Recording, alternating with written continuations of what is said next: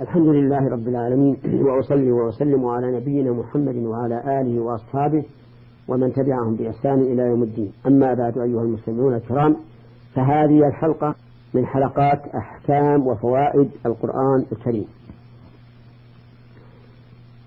سقنا قول الله عز وجل: ليس عليك هداهم ولكن الله يهدي من يشاء وما تنفقوا من خير فلأنفسكم وما تنفقون إلا ابتغاء وجه الله وما تنفقوا من خير يوفى إليكم وأنتم لا تظلمون. وتكلمنا بما شاء الله تعالى ويسره من تفسيرها، وأخذنا منها فائدة أو فائدتين، والآن نكمل ذلك بمعونة الله وتوفيقه. من فوائد هذه الآية أنه إذا كان النبي صلى الله عليه وعلى آله وسلم وهو المكلف بإبلاغ الرسالة ليس عليه أن يهدي عباد الله ويوفقهم، فمن دونه من باب أولى.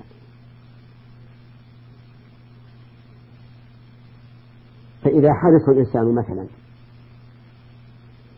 في دعوة أقاربه للحق ودعاهم وبذل ما يستطيع ولكن لم يحصل مراده، فلا يحزن عليهم، لو شاء الله لهداهم، لكن لا ييأس من هدايتهم. فكم من إنسان دعا شخصا مرة بعد أخرى وكرة بعد كرة ثم هداه الله عز وجل. فلا ييأس الداعية من هداية عباد الله عز وجل. ومن فوائد هذه الآية الكريمة وأحكامها أن الهداية بيد الله عز وجل، ويتفرع على هذا أنه ينبغي للإنسان أن يكثر من سؤال الله تبارك وتعالى أن يهديه. ولهذا فرض الله علينا فرضا حتما أن نسأله الهداية في كل صلاة. ففي سورة الفاتحة: اهدنا الصراط المستقيم صراط الذين أنعمت عليهم غير المغضوب عليهم ولا الضالين. وفي هذه الآية من الأحكام إثبات أن عمل الإنسان يكون بمشيئة الله، لقوله تعالى: ولكن الله يهدي من يشاء. وإذا كان بمشيئة الله فإنه يحمل العاقل على أن يسأل الهداية من الله وحده. ومن أحكامها وفوائدها إثبات المشيئة لله عز وجل فيما يتعلق بأفعال العباد. فكل من فعل فعلا فإننا نقول هذا بمشيئة الله، ولو شاء الله لم يكن. ولهذا أجمع المسلمون على هذه الكلمة، وهي: ما شاء الله كان وما لم يشاء لم يكن.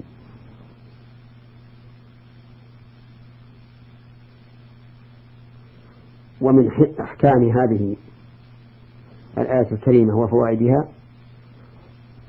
أن ما ننفقه من الخير لا يعود نفعه إلا إلينا لا إلى الله، لقوله: وما تنفقوا من خير فلأنفسكم. أما الله تبارك وتعالى فقد قال عن نفسه في الحديث القدسي: يا عبادي إنكم لن تبلغوا نفعي فتنفعوني ولن تبلغوا ضري فتضروني. ومن فوائد هذه الآية وأحكامها الحث على إنفاق الخير، فإن الإنسان متى علم بأن ذلك لنفسه، فكل إنسان يحب الخير لنفسه،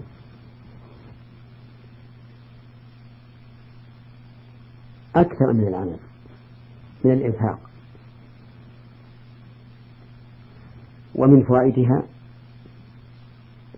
أن مال الإنسان ما قدمه،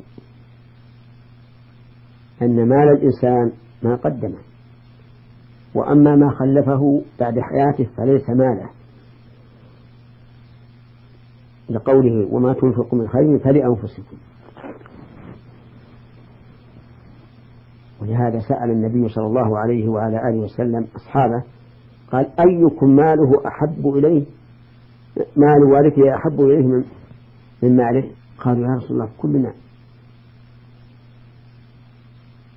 يحب ماله أكثر من مال وارثه. قال فإن ماله ما قدم ومال وارثه ما أخر.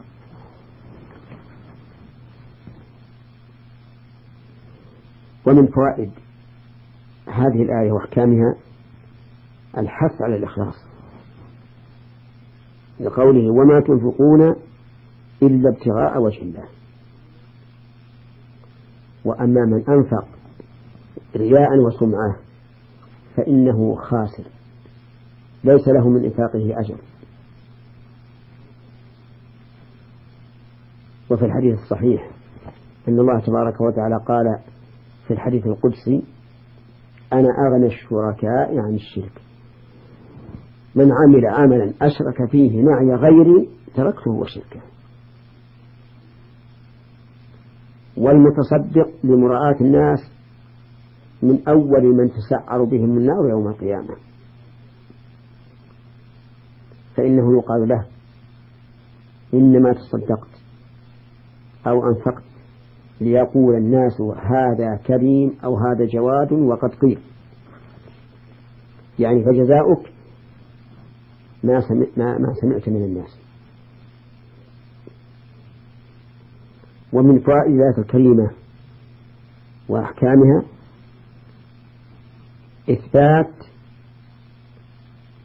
الوجه لله عز وجل، وهو كثير في القرآن، مثل قوله والذين صبروا ابتغاء وجه ربهم وأقاموا الصلاة، وقوله تعالى وما لأحد عنده من نعمة تجزى إلا ابتغاء وجه ربه الأعلى، وقال تعالى كل من عليها فان ويبقى وجه ربك ذو الجلال والإكرام. فلله تعالى وجه عظيم، وجه كريم موصوف بالجلال والإكرام، وجه لا يماثل أوجه المخلوقين جل وعلا. قال الله تعالى ليس كمثله شيء وهو السميع البصير. حجابه جل وعلا النور، لو كشفه لأحرقت سبحات وجهه أي بهاؤه وعظمته ما انتهى إليه بصره من خلقه، أي لأحرق كل شيء، لأن بصر الله ينتهي إلى كل شيء. فلو حجب الله النور عن وجهه لأحرق كل شيء، ولكن ليعلم أن هذا في الدنيا. أما في الآخرة فإن الله تعالى يخلق أجساما أو يعيد الأجسام إلى قوة عظيمة تتحمل النظر إلى وجه الله. ولهذا كان من عقيدة أهل السنة والجماعة التي دل عليها الكتاب والسنة وأجمع عليها سلف الأمة أن الله تعالى يرى في الجنة رؤية حقيقية بالبصر، كما قال صلى الله عليه وعلى آله وسلم إنكم سترون ربكم كما ترون القمر ليلة البدر لا تضامون في رؤيته، وفي لفظ لا تضامون في رؤيته، يعني لا ينضم بعضكم إلى بعض ليريه الآخر لأنه ظاهر، لا يحتاج إلى أن نقول انظر إليه، كما يتضام الناس في رؤية الهلال ليري بعضهم بعضا ما رأى. قال عليه الصلاة والسلام لا تضامون في رؤيته فإن استطعتم ألا تغلبوا على صلاة قبل طلوع الشمس وصلاة قبل غروبها فافعلوا، ويعني بهاتين الصلاتين صلاة الفجر وصلاة العصر، لأن هاتين الصلاتين أفضل الصلوات الخمس، والعصر أفضل من الفجر لأنها الصلاة الوسطى التي نص الله تعالى على المحافظة عليها في قوله حافظوا على الصلوات والصلاة الوسطى وقوموا لله قانتين. ومن فوائد الآية الكريمة وأحكامها إثبات الجزاء، وأن الجزاء من جنس العمل، لقوله وما تنفقوا من خير يوفى إليكم، أي تعطونه وافيا غير ناقص بل زائد. الحسنة بعشر أمثالها إلى 700 ضعف إلى أضعاف كثيرة. ومن فوائد الآية الكريمة وأحكامها أن العامل لن يظلم، لقوله تعالى وأنتم لا تظلمون. والظلم نوعان، إما نقص حق واجب، وإما إضافة شيء لم يقم به الإنسان. فإذا اكتسب الإنسان 10 حسنات أعطي 10 حسنات ولم تنقص، ومن عمل سيئة لم يجاز بأكثر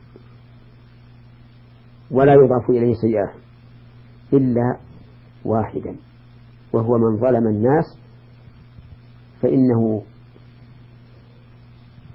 يؤخذ من حسناته، فإذا فنيت أخذ من سيئات من ظلمهم فطرح عليه ثم طرح في النار، نسأل الله العافية.